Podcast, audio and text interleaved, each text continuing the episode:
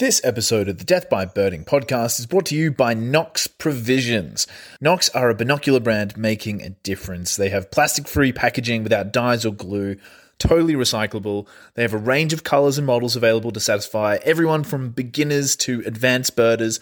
I've been personally using my Pro Issue 10x42s for a few weeks now, and I love them. If you've seen me out birding, I've no doubt spoken to you about these binoculars. Edge-to-edge clarity and a close focus of less than 2 meters, which I adore. They are incredibly durable, fully waterproof, fog-proof, and perfect for every adventure. Not only that, but they have a lifetime warranty, a 30-day no-questions-asked return policy, and free shipping on orders over $85 Australian. Now, this is for Australian listeners only, but if you go to nocsprovisions.com.au, so that's N-O-C-S, provisions.com.au and enter the offer code hashtag deathbybirding, one word, you will receive an extra 15% off your binoculars. That's hashtag deathbybirding, one word, for 15% off. That's the symbol hash, not actually the word hashtag, just the symbol hash death by birding. What have you got to lose? Anyway, happy birding, nerds.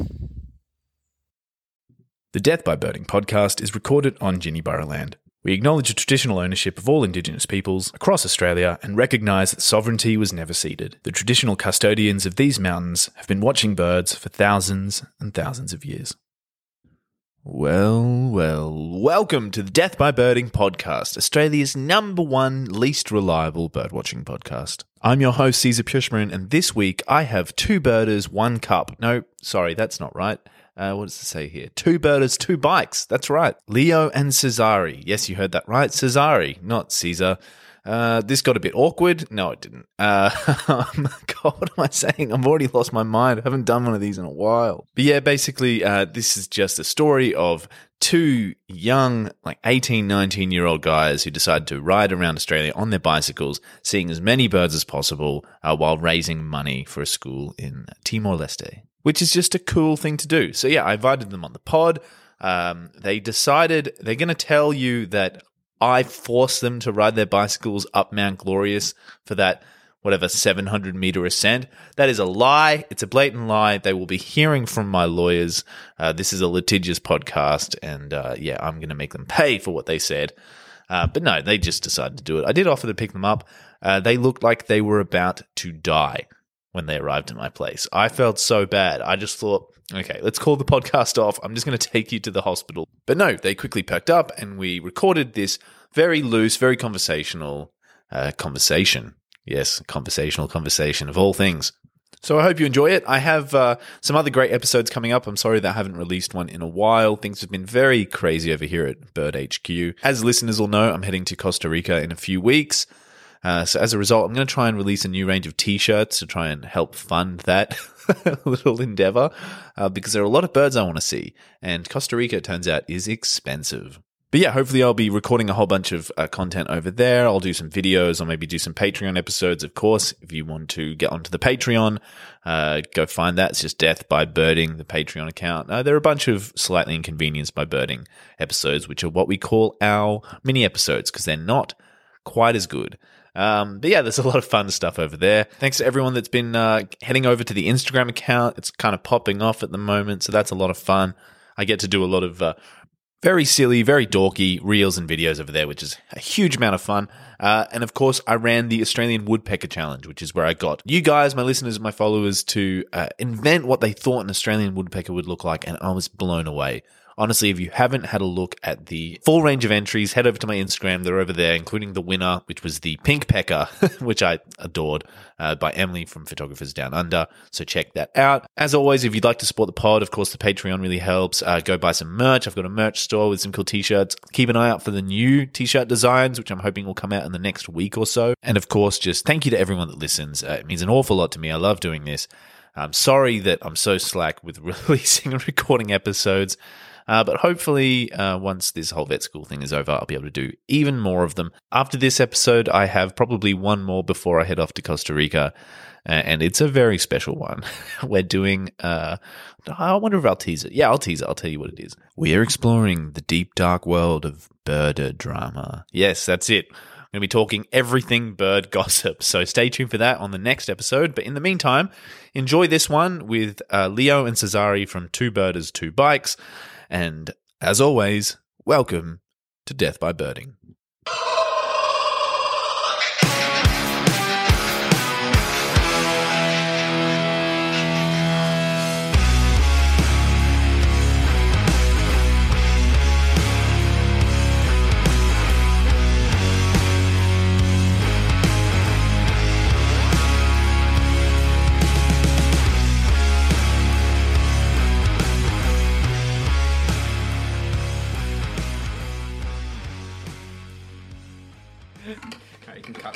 Don't tell me you're recording. I'm 100% recording. No.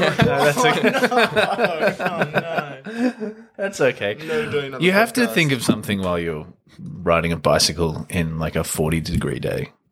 Oh, I think music is probably going through it's like maybe 1 hour out of the day, because otherwise it just means nothing after a while. What do you mean 1 hour out of the day? Well, say we'll ride somewhere between like 6 to 10 hours probably. And it's usually probably like 1 to maybe 2 hours a day we'll listen to music. I might have a podcast. Yeah. And the rest, it's like probably 3 hours of talking and then just silence for the rest of it. Particularly when it gets hard, we're just behind each other, just like breathing loudly. What podcast are you listening to? We sometimes listen to this part better. There we go. Yeah. Yeah. Good. Yeah, just Dooley on repeat the whole time. Yeah. Yeah. That's awesome. Just have his like nice calming voice. He's like Sean Dooley is just such a, like, I don't know. He's obviously got some like hilarious comedy genius in him, right? And this chaotic energy, but then he presents so calmly. He's like, "Hi guys, it's Sean Dooley here," and it's just like, oh, it's just so relaxing. But you know, there's always something like in the back of his mind that he wants to say that's like just a little bit cracked. So what day is it now? How many days have you been riding? You left on the 1st? Yeah, 28. 28 days. 20th day, yeah. I should know. If I knew what day, if I knew the date, that should be an easy question. But yeah, so 28 days nonstop. You've ridden every single day. For the listener who doesn't know what's going on, would one of you like to describe your mission? I feel like before we say that, we should have a disclaimer that we have not been riding every day. No, it's sort of okay. For the most part, riding is just like crazy getting us to places quickly, and then once we get there we're birding as much as possible before we sort of have to move on to the next place. And there are also two caveats to that. We've ridden from Melbourne to Mount Glorious. We rode up Mount Glorious, but we have taken a train for probably 400 k's. And that was partially so Leo could see his girlfriend during some of the flooding, which is great. And then the other part was we rode about 100 Ks out of Melbourne, out of like suburbia, and then took a train, probably about 250 Ks or something, just to get us to the border, because 20 days to get up to Brisbane. It's achievable, but not with birding and not with detours into the Blue Mountains, things like that.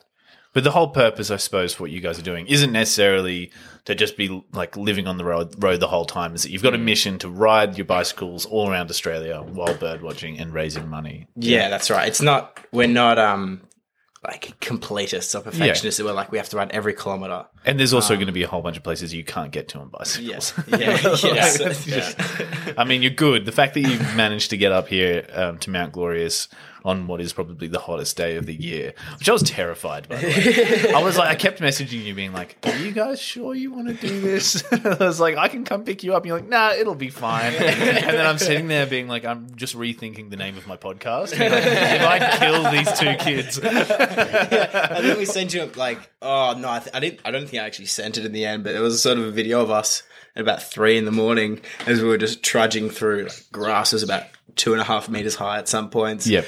And then I sort of reconsidered. Probably doesn't need to see that. Probably doesn't need to be getting messages from us. Go for it. So explain your mission. Tell me what are you guys doing? Why this trip around Australia? So I've always been like interested in nature, but I've specifically kind of wanted to travel around Australia for a long time. Yep. And kind of I thought about it more and more, I kind of thought that the car was pretty expensive, and it was just thought it'd be cooler to do it by bike, pretty much. And I thought not on a day like this, but yeah, literally not. But I thought it was still achievable. Yeah. And so Cesari has always been keen to come along with these kind of harebrained things. Yeah. So yeah, I'm not as mad of a birder as Leo. Yeah. Like Leo's the type of birder that he sees something great and he's just buzzing. Yeah. Like I get really excited, especially when it's something I've been looking for or thinking about for a long time. Yeah. But sometimes I'll be with him, and full disclosure, I will see something that's like incredible, just like really rare bird, and I'll be excited, but I sort of just won't get the context of it sometimes. But I think, Leo's had the idea probably secretly for probably 10 years or so. Literally after reading The Big Twitch, I was kind of... How old are you guys? 18. Okay, so since you're 8 years old. Yeah.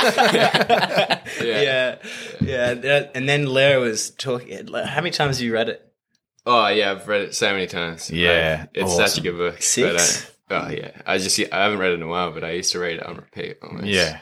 And then I think he gave it to me probably 2017. And that was the year we did our first big bike ride. It was the end of, I was in year 10 at the time. It was like first year of COVID. Yeah. And I think probably that year of COVID solidified our relationship a lot. Like in Melbourne, 5K radius, that kind of thing. Yeah. And so we lived around the corner from each other. We'd always grown up being mates, but I think along the Yarra River, just bird watching a lot at, lunchtimes at school or, joining our classes from our phones and then just going bird watching instead. Yeah. I think that was probably where it all started. And then we did this 3-day ride from Dalesford to the Otways and then worked on an alpaca farm for a week there, which was fantastic. And then after that, it was sort of, bikes had always been like, as it is probably for a lot of people, a way to sort of have a bit of freedom as a kid. Yeah. But then I think Leo was fully intending to do this trip by himself and then sort of mentioned it. And then I was sort of stirring in my brain for 6 months, probably 2 years out. He started thinking about, this is what I want to do after I finish school. Yeah. I've just finished a year of uni. And then probably a year and a half out, I was thinking about, and I can actually remember when we were birding at Yarra Bend, which is probably our like local, apart from Royal Park maybe, just where we would bird the most because it's, 10-minute bike ride away kind of thing. Yeah. And I think I can remember when you were talking about the idea and I was sort of saying, do you think I could maybe come? I understand if you want to do it by itself, but do you reckon you'd be open to it? And then he sort of thought about it for a second. He was like, yeah, of course, come. Yeah. Are you pleased in hindsight that you're not doing this solo by yourself? Absolutely. Like it gets... There's long hours in the saddle. Like you kind of, it's good to have someone to kind of talk shit to when it gets pretty tough and wet or hot. Yeah, and that's it's been pretty good, I reckon. Yeah, I think part of it also is that, particularly whilst I then was finishing year 12, so that was 2 years ago, and then first year of uni, I was thinking, if I'm next year at uni, like 3 months into the year, writing some politics essay or some philosophy essay and I'm getting photos from Leo in like Kakadu or Far North Queensland, I'd be kicking myself I didn't go. Just FOMO. Yeah, exactly. That's the only reason I'm here. Yeah. And so this is your gap year then, Leo. Is that what you're saying? Yeah, so you finished school last year? Yeah, I finished year 12 last year. Wow. I couldn't imagine going in like just 15, like, I don't know, 13 years of school and another, I don't know, however long I'd be in uni for. I kind of wanted a break from that and, explore a bit. It's an amazing way to do it. And so you guys are raising money for a charity as well. So the whole purpose of this is that you're basically doing a big year, seeing as many bird species as possible. We'll get to the number that you told me over the phone recently. But you're trying to do a big year on bikes while raising money. Do you want to explain?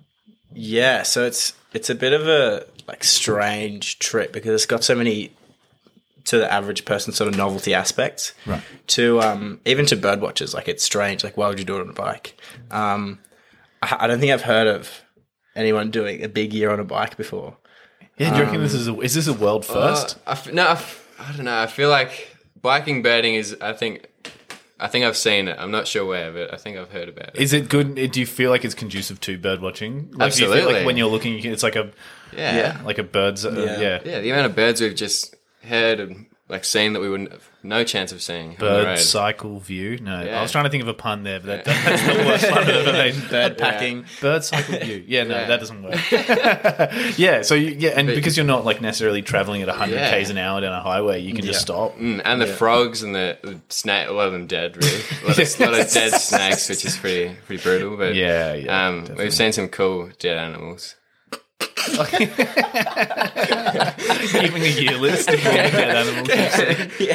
Dead ticks as well. We picked up a stunned brown cloud the other day. What? Sorry, a stunned it had been hit by a car just in suburbia. What was it? Brown quail. Just in a gutter. Yeah, which is cool. So we picked that up and kind of took it up to the local grassland reserve. Why are you laughing? I'm just thinking about. Oh, there's this guy in Western Australia that does these catch and cook videos. And as soon as I picked it up, I was thinking about his videos. Yeah. He goes out to like these crazy islands and catches a fish and then cooks it on the beach. I've seen this guy. Yeah. Imagine if that's like, oh, wait, these guys aren't bird watching. They're eating the bird. That'd be a horrible twist. We let the bird go.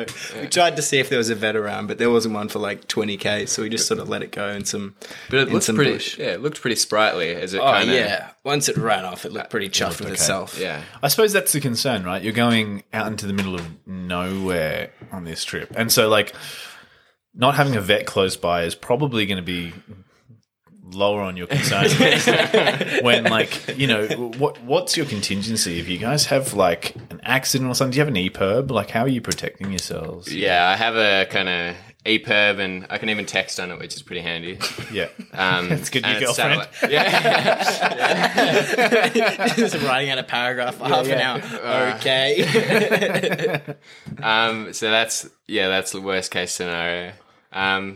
What, texting your girlfriend on the ePerb? Satellite. And we can even, so that's kind of, if we're properly stuffed, we won't die. Yeah, you're well prepared. Yeah. And I think the ePerb, if you're in somewhere really remote, they'll send a plane over to check you're still alive. Will they? Yeah, I heard about someone using one in Western Australia along, what's it called? Canning Stock Route.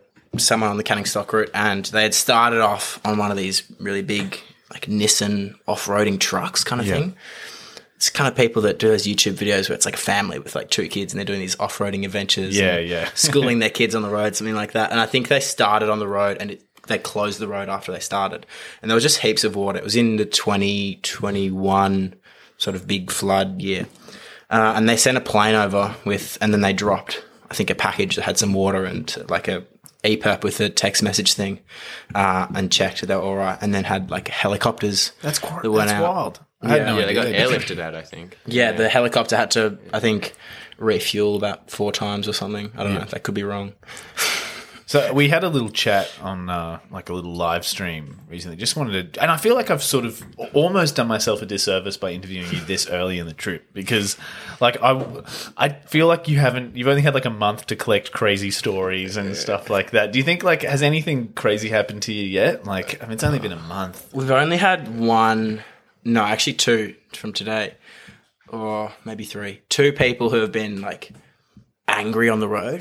Oh, right, yeah. And we expected much worse. Cycleroute. Yeah, but just there's some people who don't give you very much room or something, but, you know, there's only been 2 people who've, like, come really close, like, buzzed us kind of by and then, like, said something aggressive outside the window, like, really just banged on. You're in Queensland. The past few days, definitely we've noticed that. It's increased.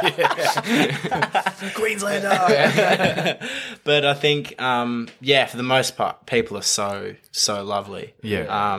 Just yelling things out of the window that are nice. They're nice for the most part. Oh, really? So you're getting people, like, supporting you? Oh, yeah, 100%. You almost need to have, like, a sign explaining what you're doing. It's like, you get like a little thing printed out being like, you know, back. Two bikes, whatever it is. Yeah. What is it? What is the caption? What is it called? Two bikes. Two birders, two bikes. Two birders, two bikes. One school, except the name is just two birders, two bikes. Yeah. You didn't consider doing two birders, one bike? And going tandem? Cesari farts too much. That's why you're at the front. Gotta be downwind. Gotta be upwind. That'd be hilarious, doing two birders, one bike, right in tandem. Two birders, one wheel, just a unicycle. On each other's shoulders. There's one bloke who like toured the world on a unicycle. Yeah, that's amazing. Hey? Ed Pratt. Yeah, he's great. He makes great films, but he just does his unicycle, which goes a lot slower. Yeah, I can imagine. He's got one gear, but he's great. Yeah, he did an Australian trip at one point, but he's a little bit crazy, in the best possible way. I think that's why I love birdwatchers though, because most of the really like intense ones, they're absolutely nuts. So is this a birdwatcher that goes around the world on a unicycle? Oh no. Okay, I was going to say he's just on a unicycle around the world. Yeah. But he's crazy in like the best way. Yep. Yeah. How many Ks have you done now? Yeah, any ideas? 1,500, 1,600. Wow. Probably. A bit more maybe? Yeah. I don't know. That. It's in, like, each day we try and, like, write something down in our diaries or whatever, just what birds we've seen, what cool things we've encountered. You know, some of the stories of just people we met along the road are so beautiful. Really? Just the people that share their stories with us. So you bumping into people as well. You're talking to people, so many. Like they just, if we're just buying something from a roadside store or like or someone just if we're in the middle of nowhere, someone will rock up and have a chat to us. Yeah, I mean we do look pretty strange. Like we've got binoculars around our necks and sometimes like a big camera, and on these bikes they have all this like crazy stuff on them. Yeah. And I think I got just as we were coming in, like crossing the border into Queensland. I got burnt really badly the day before because I went for a surf and just didn't. It was just so stupid. I didn't put any sunscreen on. Yeah. And so that day when we were riding up the Gold Coast, basically, my whole face was covered in zinc. Yeah, and I looked crazy. Like my face was white with zinc. I had like sunglasses on and a hat with a helmet sticking on the top really high. I looked absolutely nuts, and I was wearing like footy shorts that were a couple years too old and like a high-vis shirt over the top that for the most part covered the footy shorts. And I think, some people think we're nuts and they respond to that and sort of want to realize they want to see what you're doing. Probably attract other crazy people. Yeah, but then occasionally you meet someone who, you know, they might be a cyclist or they might be into birds, and then there's that little opening in the door. But some people just in stores or something, and they'll ask, you know, would you like some water or something? Yeah. Or the smallest things like, you know, would you like a cup of tea? And then like their generosity after that is just so incredible. Like stopping in the Greenthorpe pub, that was great. Outside Young, in New South Wales. We were riding along and we were sort of separate from each other. I think Leo was a couple of kilometres up the road, and a car came past and said, he sort of slowed down and went past me, and I went, oh, okay, here we go. Yeah. Well, this will be interesting. And he said, where's your mate? And I went, oh, how do you know I'm from riding with somebody else? And then he explained that he'd driven past us as we were coming out of town, and we were about 30 or 40 Ks up the road from there. He said, you're doing pretty well. Make sure you like stop at the pub up the road. There. I'll call ahead and, you know, tell them you're coming or something. So we went up the road and we're planning on just refilling our bottles and maybe getting a drink, but then it was sort of like 15 minutes, and then they invited us in and gave us some food, and then, you know, bought us dinner, and then they said, well, why don't you just camp the night at the pub? But stuff like that where people are just really lovely, you know, just wanting to sort of support. It's not big things, but small things like, you know, just the cup, just them wanting to give you a cup of tea, or even just a finger over the steering wheel is just so nice. And like, so have you found the response pretty welcoming online as well as in person? Then, like, have you found the feedback has been good? It was even in the first day, like, it was just a flood of people checking us out and supporting us, really. Yeah, it was a bit surreal the first few days. You're on the news and stuff, right? Yeah. I had some friends from my football team who, like, I'm friends with, but I don't really hang out with them outside football. Yeah. And there's just people started texting me that I hadn't talked to in years and being like, why are you on the TV? What are you doing? What are you doing? But it was sort of surreal that I think it was about like 2 months ago or maybe 3 or 4 months ago that we started listening to like your podcast. And then like I think it was the first or second day we had started this trip, we got a message from you like, what? Yeah. It was just this full circle like kind of crazy thing. We couldn't really believe it for a little bit. Well, one of your mates sent me the clip. Yeah. It was Ethan. Yeah. It was like, look at this. And I was like, yeah, come on the pod. Yeah, so that's awesome, guys. And so how much money have you raised now? I think $8,000, I think. No, nine. What was your, like, how much did you want to raise? 100,000. Yeah. Okay. Wow. So I think we're about 2 weeks ahead of track.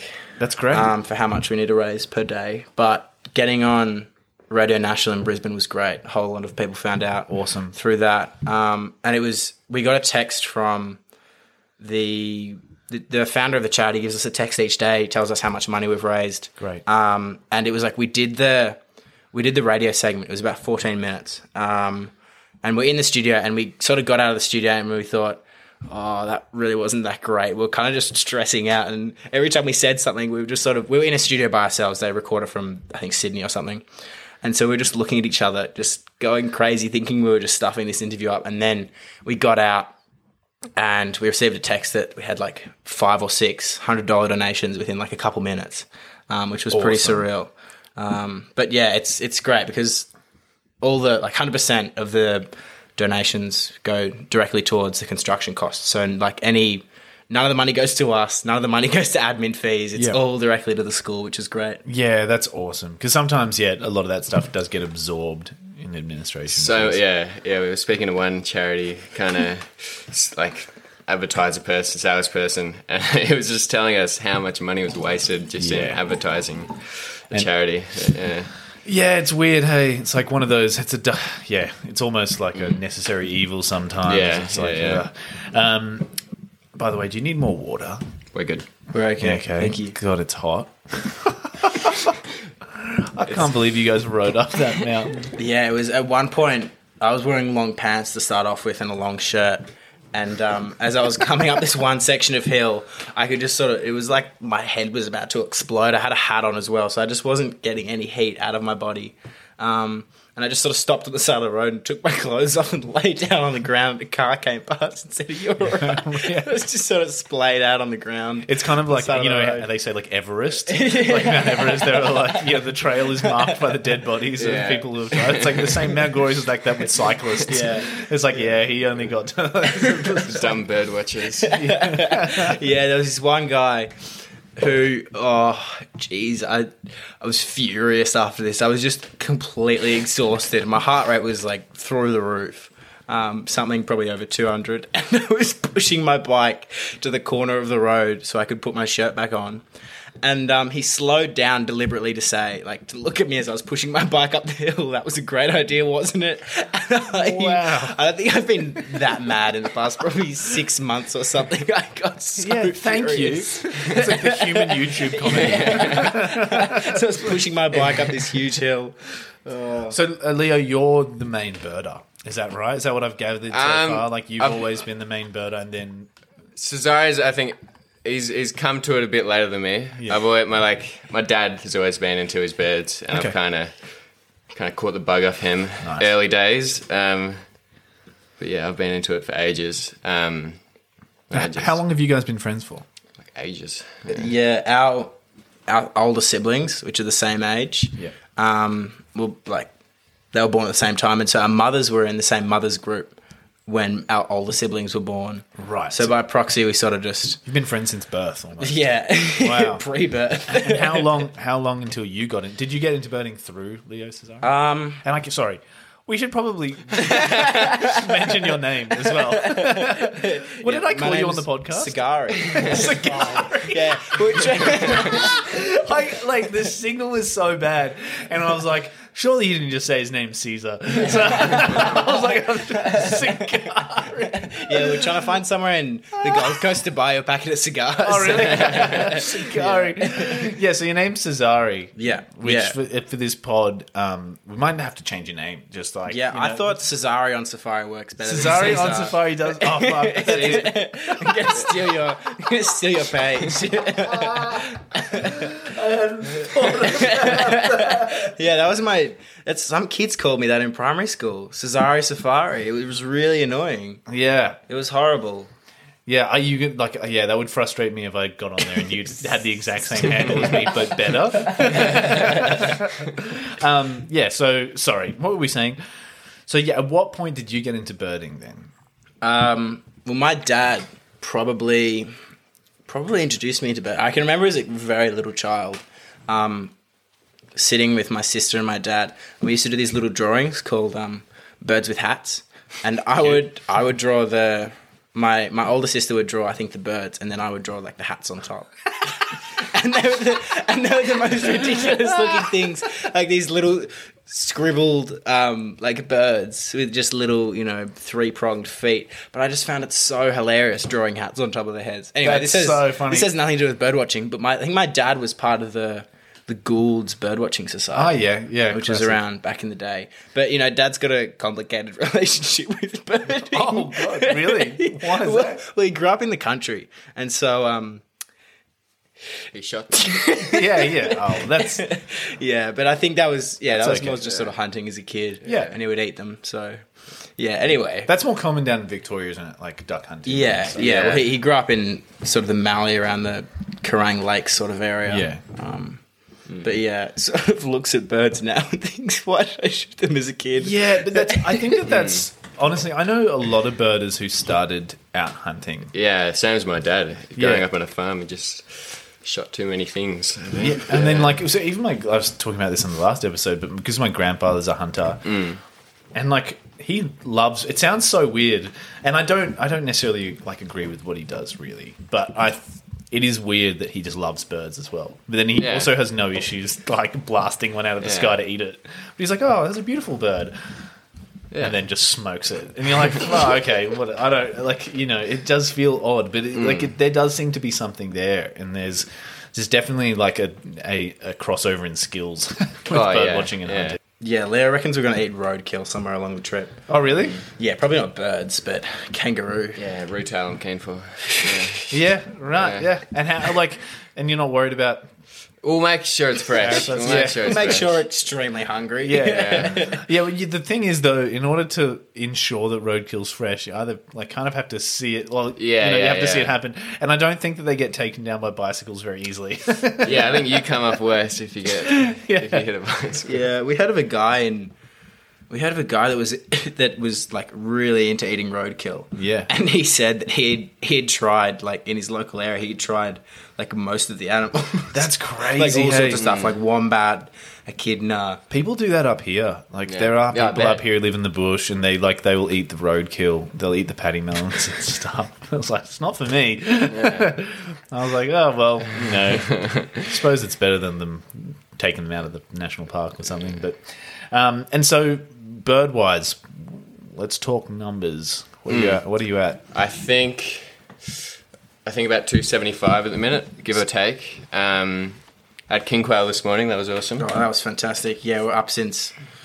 Oh, we were sort of spotlighting around yesterday. Spotlighting for the king quail, hey? Yeah, well, we were walking around probably from 4 o'clock till about 7 o'clock. That sounds like... I'm just going to go have a look. It might have just been a major skink. Never mind. Ooh. Really? Yeah. Do you want to see it? Yeah. I'll pause the pod. Let's go. All right, we're recording again. We dipped on the first big dip of the day. The major skink. What were we talking about? How we got into birding. It was and then king quails else? Maybe. Oh yeah, king quails. So yeah, you're out last night spotlighting for king quail. So that's a thing that I've never really tried that I've heard is a good thing, like spotlight for quail. Yeah, you kind of. Trying to get on the deck to get good views of them because otherwise, most of the time, it's just they just flash. They just flash. We flashed the couple spotlighting.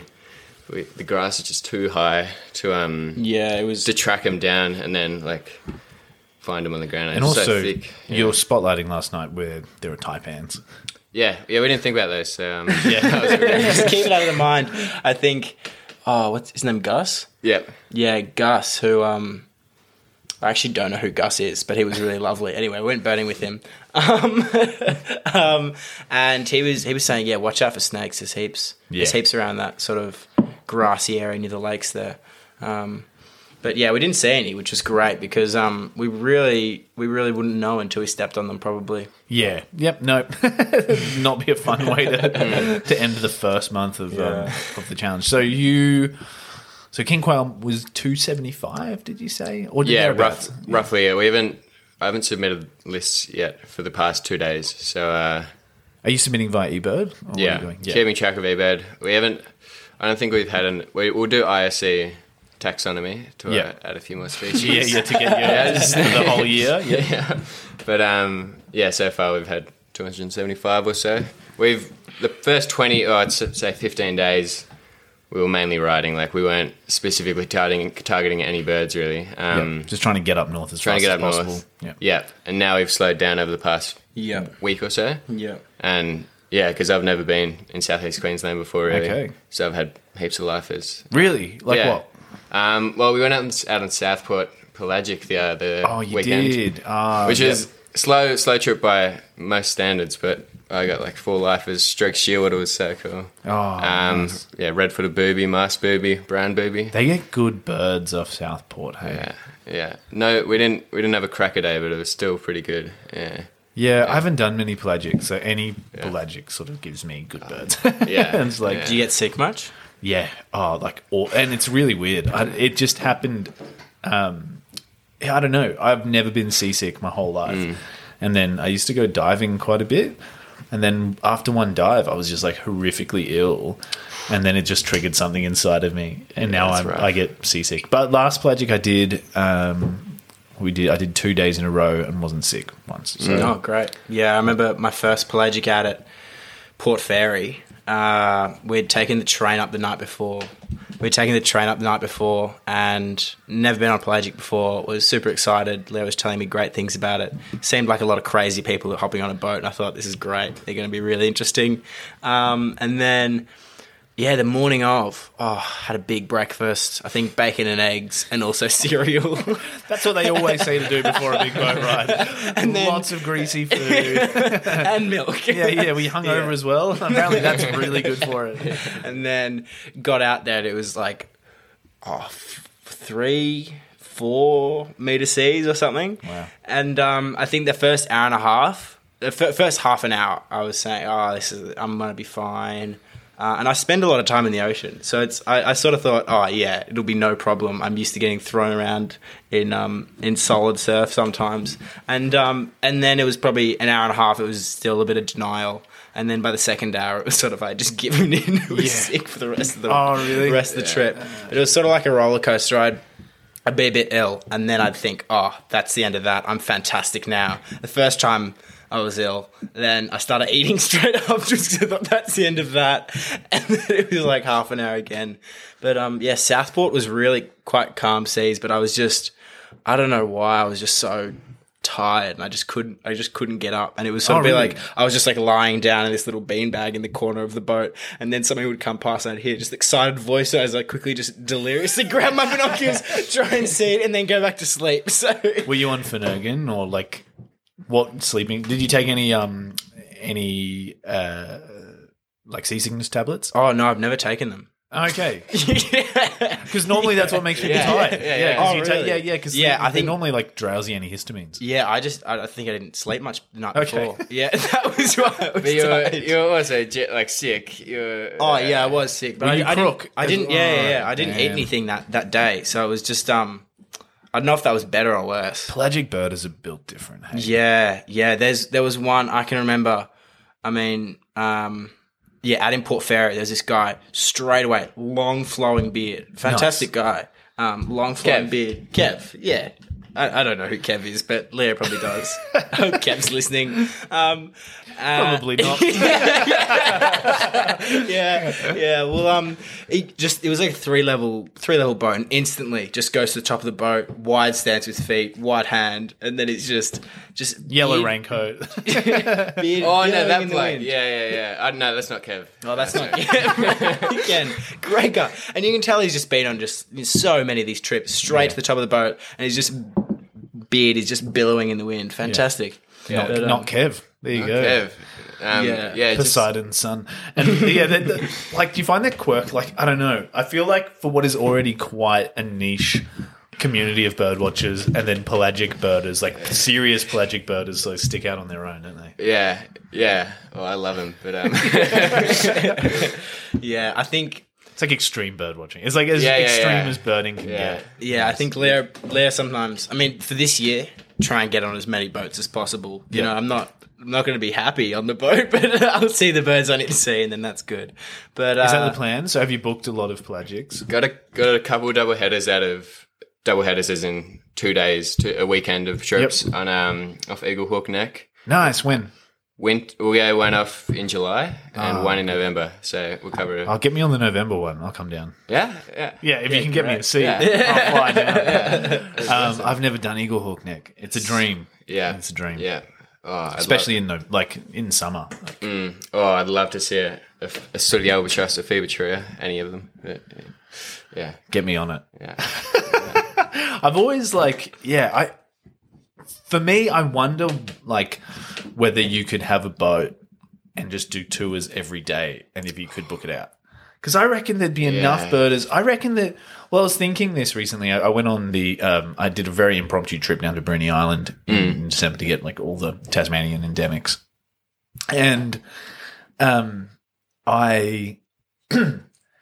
went on – I was, basically too late to book any, actual pelagics. But I jumped on one of the Pentecosts tours down in Bruni, which is like a boat trip. They go around to the Southern Ocean and whatever, and you see the seal colonies and you can see dolphins and whatever, and loads of shy albatross. So tons of shy albatross. And I just wonder if you had a tour that was kind of really designed for birders, but also I don't know, other tourists be we're doing an albatross boat trip. If you could book them every day, I don't know. Off New Zealand, they do that, the albatross encounters. Exactly. I think, that'd be with the Northern Royals, hey? Yeah. Is that a Northern Royal colony there? Yeah. Is that what it is? Yeah, I can't remember. So. The only trouble is you got to persuade them to drive a boat for 2.5 hours out to the shelf. Yeah. That is hard. But how, Eaglehawk Neck, that's not too far off. Not I think, 2 hours roughly still? You reckon? Maybe an hour and a half. Oh, okay. There you go. I feel all the photos I see, it's you can still see Tasmania. Yeah, you can. Yeah, I think it's a slower boat compared to some of them maybe as well, potentially. Yeah. It's just the one skipper, hey, who does all the plays. Yeah, the Pauletta, I think it is. Is that it? Yeah. What are you Googling about? It's just... I was just thinking about doing a pelagic on a jet ski. That's not a bad idea. That'd be scary. It's the bicycle in the sea. A kayak, a kayak pelagic. That's hilarious. You wouldn't really want to chum up the ocean. You'd have a stinky boat. Stinky clothes. Oh, my God. I always wondered, what the etiquette on chum was. If you had access to good chum and you brought your own chum. Yeah, BYO chum. BYO shark liver. Yeah. Well, I remember as a kid, I spent a lot of time in Southwest Rocks. Yeah. In summer, just on summers as a kid. And every now and then the fishermen would bring in a dead shark on the beach. And I was thinking, bird watchers out of there. Just in the night harvesting. Well, that's what they use, hey? It's just shark liver. I couldn't believe that's what the guy. What's the skipper off Southport called? What's his name? He's really nice. John, maybe. Yeah, that sounds about right. Yeah, but he just has buckets of shark liver. He just chucks out. Yeah, out of Lake's entrance, I think they do lots of research trips out there for other wind farms, and they order in literal tons of shark liver. That's crazy, eh? Yeah. And so you've got a pretty ambitious number for this year. Yeah. Big 700. 700. Yeah, I think 7 years in Wagga Wagga, I said we were trying to break a world record. which which is I don't even know. What is the record for Australian big years? Oh, it's got to be like 730 or something. Yeah, like 760 almost. Yeah, because Dooley got what 715, 720, yeah, 713 or something. Yeah, yeah. And taxonomy's changed since then, so there'd be more birds. And how many people are breaking 700 in a year these days? Yeah, that's a good point. I don't actually know. I know. Yeah, 700's a big number. Yeah, it's pretty. It's ambitious considering we're bikes and a budget. It's also somewhat arbitrary. Like we sort of just, I think it's a good goal to have. Yeah, I think initially it was sort of fueled by the Big Twitch, and it was sort of 700 and or beat Dooley. Yes, but I don't know if that's possible. Like to break 600 in a year is like good. Like, that's decent, right? Yeah, like, you got to travel a fair bit. Yeah. To do that. Well. I think, what, did Sean cover like 40,000 kilometres or something? And he did quite a few flights to Twitch birds. Yeah, yeah. Mm. Is that on the budget? Are you twitching much? We're not, I wouldn't say we're not doing that many flights to Twitch. We're not. You got barn swallow in. Yeah, we incidentally twitched definitely, but we wouldn't fly down to Tassie. Or to Broome. That just happened to be 15 kilometres from where we were that night. Yeah, so tell me about the barn swallow. Yeah, because I'm driving past tomorrow, and part of me is like, I've heard that you really can't get it unless you go after dark. No, we were staying right on the border between New South Wales and Queensland, and we set our alarm supposedly for the right time, but the phone switched it to the Queensland time, so we woke up an hour late. So we rocked up there, and it was already bright, and so we were kind of a bit stressed out, and we just had to scan through. Some bunch of swallows, but luckily the barn kind of perched up on a power line for us. Oh, it's in near a car park. Near Willie's car park. Yeah, it was still pretty early, so they were still pretty congregated around the car park. They were just getting out about.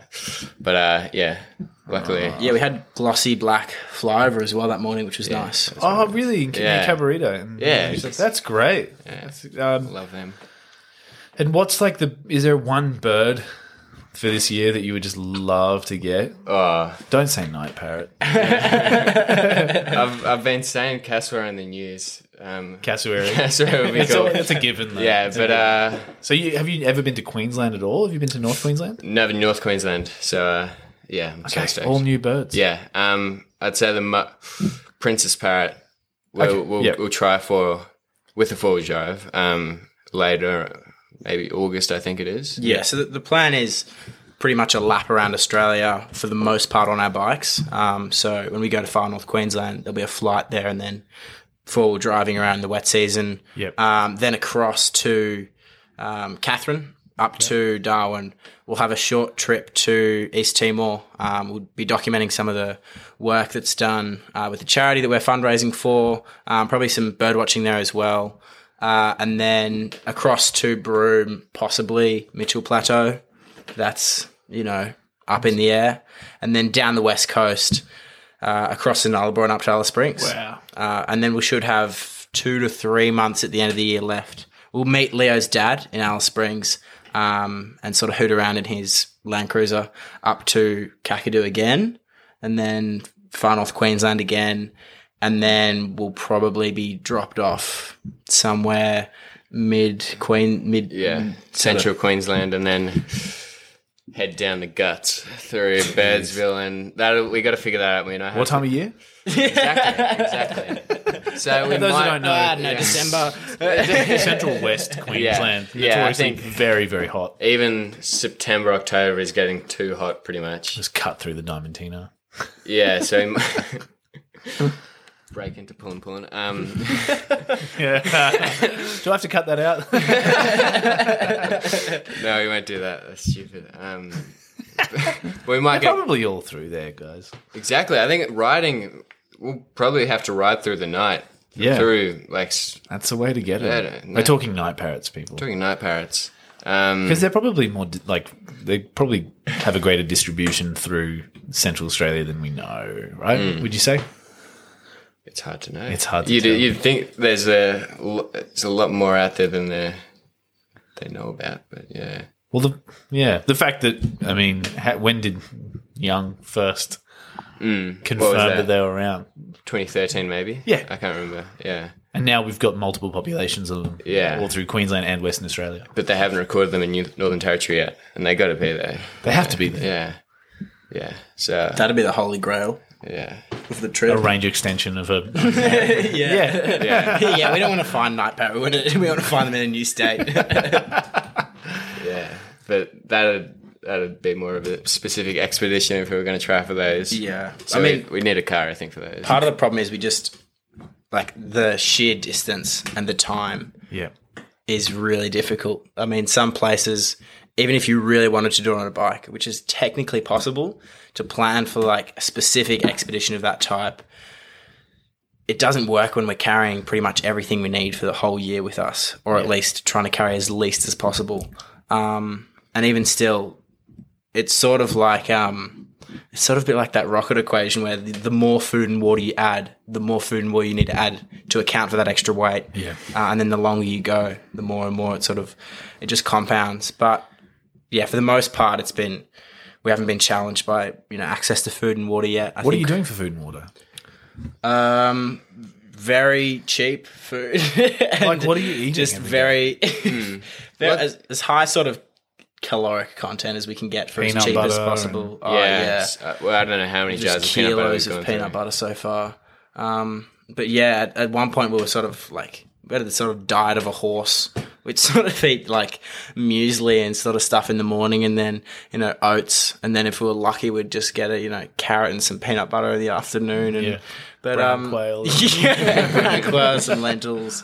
But yeah, for the most part, it's a pretty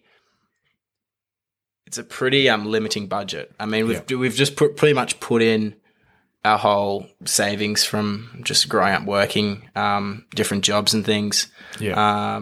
But yeah, it's about $20 a day, $25 a day each for food. But that goes, you might spend like $10 one day and then, bank that up and you get a pub meal or something. Yeah. And then water's just sort of filling up in towns and then working out how far we've got to go. And then maybe just knocking on people's door and asking for some water. What are you doing for electrolytes? I've got a tub in my bag that has just a mixture of effervescent caffeine, effervescent vitamin C, Powerade powder, and it's all just crushed up into one mix. You sort of get a scoop and you get a mix of everything. And somehow water got into it, so it's all like it's so hard. Yeah, but some of the it's now one big effervescent tablet. Yeah, some of the water that tastes bad. If you just put a little bit of an electrolyte tablet, and it tastes fine after that. But yeah, it's a bit extraordinary, sort of how much food and water we go through some days. Yeah. Well, your calorie intake, your calorie depletion would be enormous. Yeah, you'd be burning so many calories. Yeah, it just sort of seems. It just sort of seems whatever we eat just evaporates off us. But it's been pretty rough probably. I'd say for the most part the food's been pretty good. Yeah, I've enjoyed it. Yeah. After a long day of riding, if you ride 100 or 120 kilometers a day and you're in the heat all day, whatever you're eating at the end of the day tastes pretty fantastic if it's warm. Yeah, exactly. So why the charity? As in why this charity? Why this charity? Why, sure. Was it the birding first, and then you attached charity to it, or was it like a goal that you wanted, so you attached birding to it as sort of? I think there's a lot of people who do these incredible trips with like a charity in mind. They're doing it for this particular reason. I think in some aspects, the trip's self-interested in the sense that we're literally just spending a year on our bikes, away from our families, away from our mates, just trying to see as many birds as we can and only bring what we need with us. But probably a year and a half out of leaving, we realised that there was, more of a potential than that. We realised that we had a chance to do something with that sort of novelty aspect of the trip, but also the more substantial sort of themes of the trip. We've both got an interest in the, the rapid decline of Australian bird populations and the wider degradation of the, biosphere that's being experienced across Australia. And I think that through the media engagement that we've been having, which has been incredible, just through also social media, there's a platform that's emerged that we're really surprised by that we can stand on to leverage quite incredible change. I mean, we've set $100,000 as somewhat arbitrary goal, but that builds a full school in Timor-Leste. And it meant the context for that fraught history in Timor-Leste in terms of independence, but 90% of the schools were destroyed during the Indonesian occupation. There's an incredible lack of like government availability to build quite rural schools that are remote, hard to get resources to. So what Spend It Well, the charity we're working with, or fundraising for, does is basically identifies in consultation with, you know, regional and local communities and things, and also the education department, what schools are least likely to get built because they're remote, because they're hard to get to, because they're, you know, disconnected from infrastructure or whatever, and they identify those specific schools, then, you know, have a Timorese like project manager that goes out to these places, works out what actually needs to be done, not just, you know, going in and building these schools just because they can, and, you know, it uses local people, so it's not just putting these schools in here, it's actually stimulating the local economy there. And then, you know, that provides water, clean running water for the kids. It provides, you know, new buildings, teaching facilities that then the government then can keep up and running. It's just building in the first place, that infrastructure. And I think there's a new part of the project, which is implementing food security for the kids going to school. So sort of like market gardens that are alongside the school, and then that's also another element of that education. So we've raised, about $9,000 so far. That's awesome. On the way to 100,000. Yeah, so some of the support from just individual people has been really fantastic. You know, some bird is getting behind us saying we'll donate X amount per 100 species, or, you know. Yeah. That's not bad. That's pretty good. Yeah, double it each 100 species. That's pretty good. Yeah. So I think that's been really nice. But you should have a pledge, like $1 a species. Yeah. Sort of. That's pretty good. Yeah, I think the main goal is, though, I mean, some of the support by people has been fantastic, but through the, you know, engagement we've been having with, you know, like national media, but also social media, getting a sponsor, whether that be in the outdoor space or, you know, any sort of brand that's willing to get behind us, and then they can carry a substantial amount of the fundraising and obviously get quite a bit of benefit from the media engagement that we've been having. But yeah, it's been really exciting to go to East Timor. So what time of year do you say you're going again to visit? I think we're playing with the idea of going twice, but both when we're in Darwin. I think April, May, we're trying to head up there. What kind of birds are there in? Well, they've got a Timorese parrotfinch, which was described just a few years ago. And it's crazy. It was found by an ecologist kind of guy about 10 kilometres from Dili, which is the main capital city. Cool. It's just ridiculous. Oh, wow. So that'd be awesome to see. Yeah, definitely. And so, look, not to bring up the dips of the trip so far, but have there been any significant dips? Any birds that just, you know, there have been snuck out of your grasp? Definitely, but we have given ourselves we haven't ruled any species out of contention so far. We'll be returning to the East Coast, so some things like Rufous Scrubbird and Regent Honeyeater, we'll give ourselves another crack later on in the year. Yeah. And by then we'll hopefully have a clearer idea of what we need. Yeah. And so getting everything else out of the way, then we know how much time we actually have to dedicate to these birds. But I think now it's a bit of a mad dash to get up north. The cyclone was a bit concerning, but I think that's sort of downgraded now, so we should be all right to ride up north, to get up to Far North Queensland, Lockhart River for 10 days, which would be fantastic. Yep. Mm. So what are the dips? What are the dips? I'd say this morning we had a possible red-backed buttoncloud, but we had a dip this morning on that. We tried for grasshours down there as well, which we... last night. Yeah. Heck. No luck. Did you hear any? No. But we've got a few more spots we'll try. You're heading up to the Sunshine Coast. Exactly. They think up there. Yeah. What did you say? Yeah, pectoral sandpiper yesterday down at just north of Brisbane. No luck. Had a lovely dip down there. Yeah. How many Sharpies did you see? You can string a few peckies from some Sharpies. Blurry photo. We just scrolled through the same 200 Sharpies over and over again. Yeah. Yeah, but so far I've been pretty stoked, especially in Southeast Queensland, what we've picked up. Yeah. I was so hyped to see black-breasted buttonquail. Yes. Where'd you see that? That was really good. That was, I think, almost the most southern end of their range, down near Ipswich.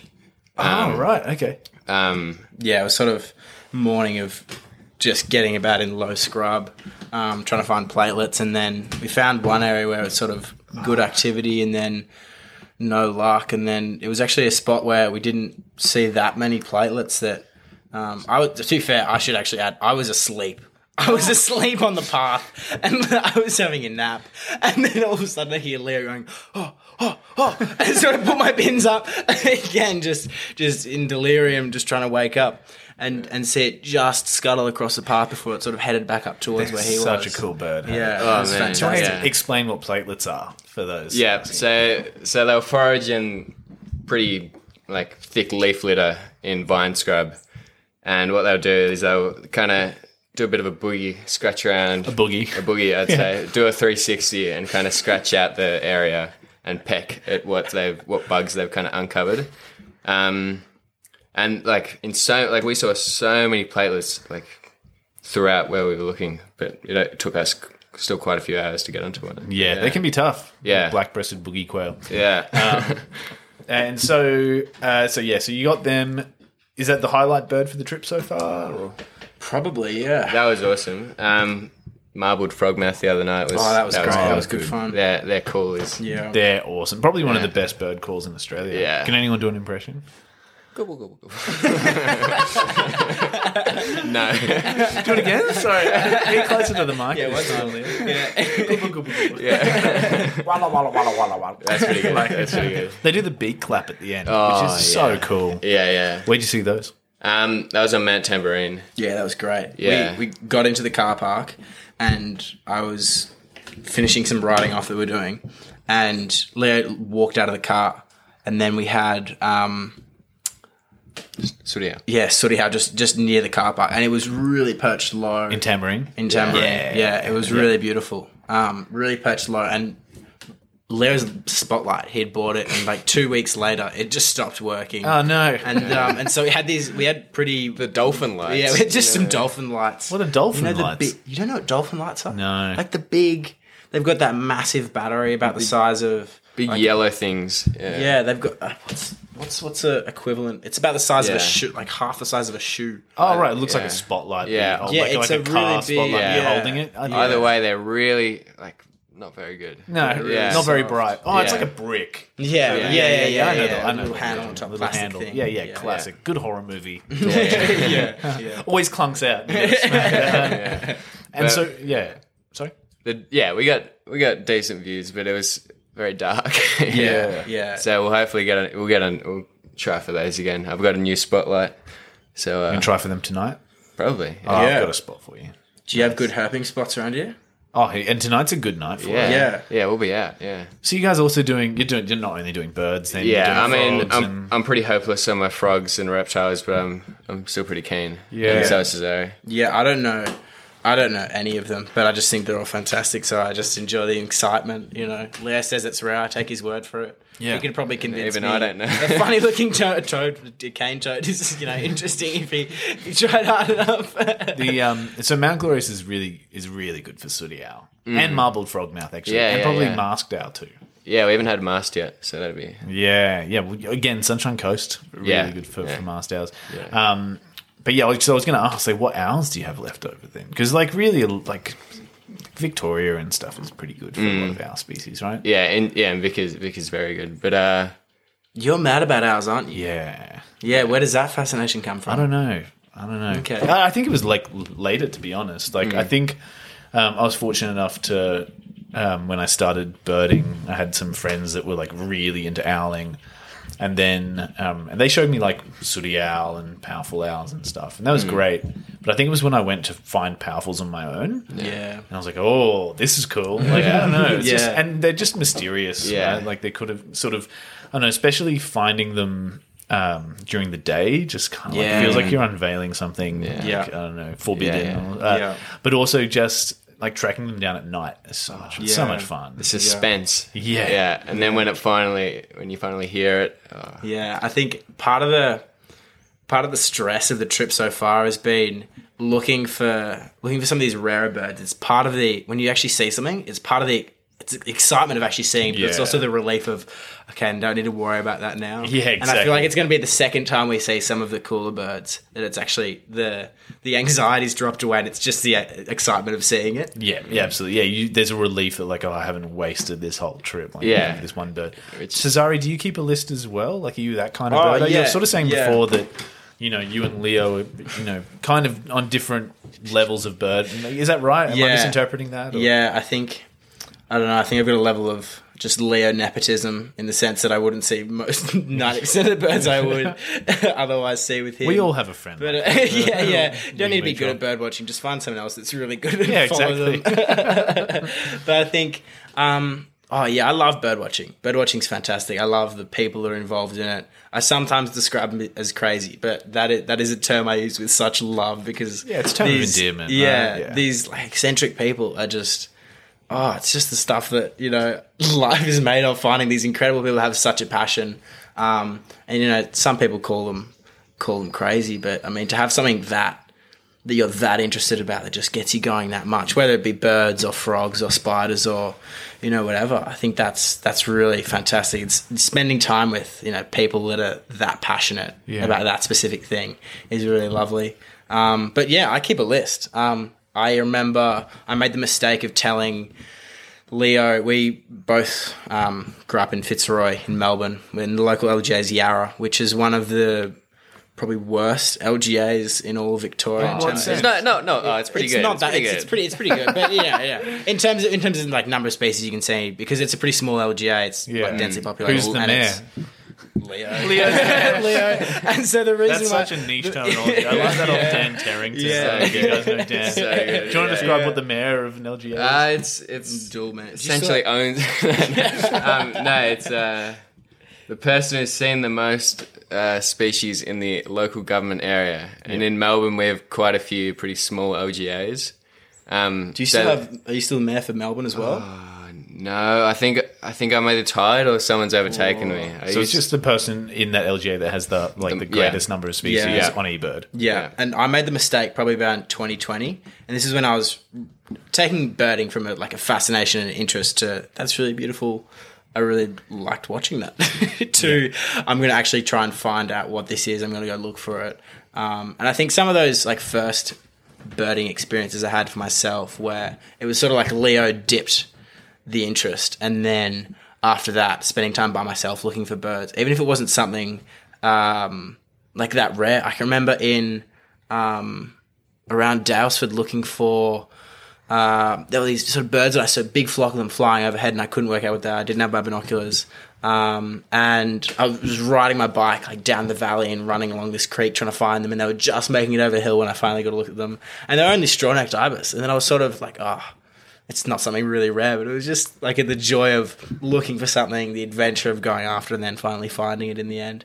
But anyway, I made the mistake of telling Leo in 2020 that I wanted to try and see more birds than him in Yarra. And he sort of the tone of the conversation changed. All of a sudden he sort of laughed and then said, that's never going to happen. And then after that, I kid you not, after that, Leo went from birding Yarra maybe once a month to like multiple times a week. He just needed that competition. Yeah. But then it was great because we'd pretty much, it'd either be Royal Park or Yarra birding along the Yarra River. Royal Park was my go-to in COVID, and then we kind of shifted to Yarraband after that. Yeah. So I guess that raises the question of what counts as a tick this year, because do you guys both have to see the bird in order for it to count towards the 700?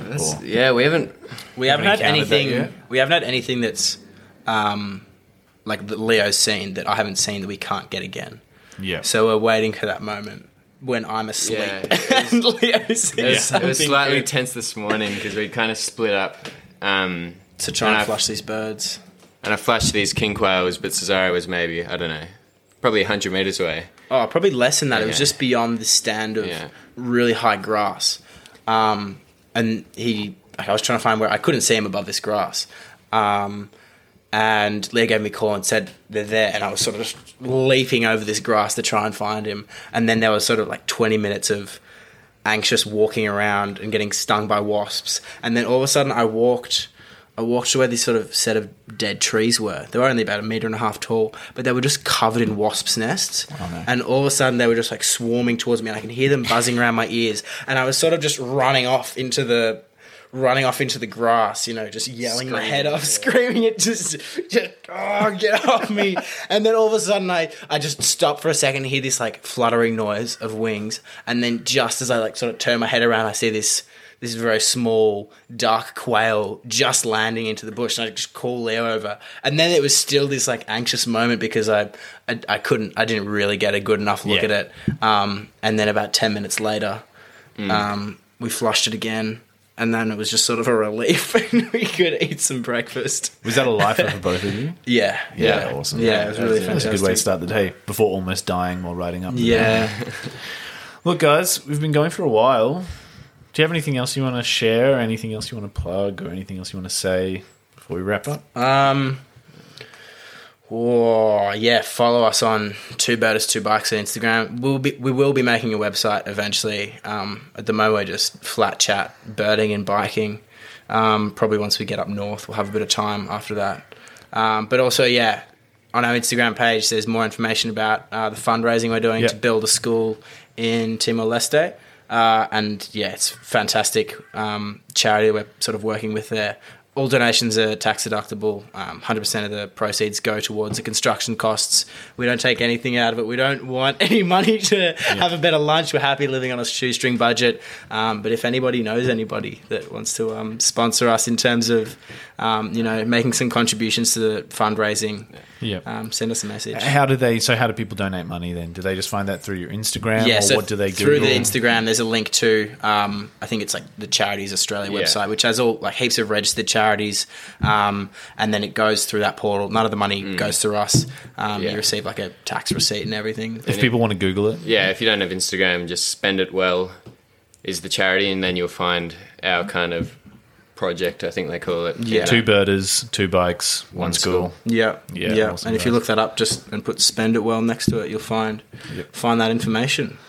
Awesome, guys. Well, it's been awesome. It's been great hanging out with you. I'm sorry that I made you ride your bicycles to Mount, like it's like Mordor. I think we'll do only valley-based podcasts from now on. You're not allowed to go on any other podcast. No, that's not true. I'm actually wearing the Weekend Birder t-shirt as we talk. You guys will go on Kirsty's podcast. Yeah, we're looking forward to it. I felt really horrible because I'd only been listening to birdwatching podcasts for all of about maybe six or seven weeks, and then you sent us a message. And in all honesty, I wasn't aware that there were multiple birdwatching podcasts in Australia. And then she sent us a message, and it was really lovely. And I thought, hang on. But that'll be great. I'm looking forward to listening to that one as well.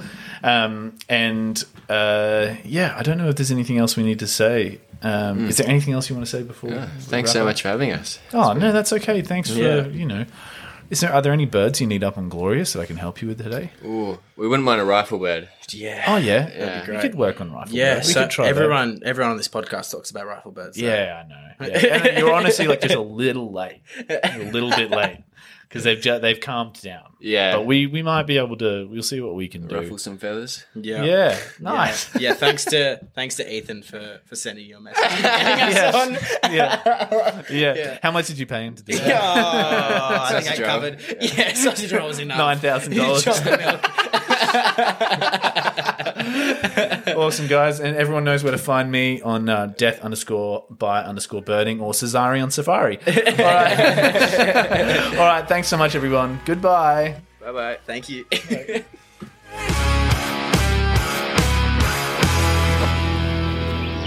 This was pretty easy. Still having? Yeah. Just walked in. First bird we see. Adult male paradise rifle bird. Oh, that's so cool. There he goes. Oh, nice. First time I've seen a male. First time you've seen a male? Yeah. Oh, nice. Is this a first one for you? Is this a lifer? Yeah, it's a lifer. Yeah. It's fantastic. It's funny because I saw him fly over before and I was like, what was that? And then I got distracted by a spectacled monarch. Good bird, hey. Did I just contribute to the big year? Yes. Good. Maybe 276, maybe. And you found a cute feather as well. Yeah. What do you think it is? No, I've got no idea. Maybe a Wampu fruit dove. I'm pretty horrible at feathers. I'm bad at bird ID when they're put together, let alone when they've just left a feather. Yeah. I thought I'd just leave you guys here and you can walk back to my house. Yeah, get our bikes later. Yeah. Two birders, four legs.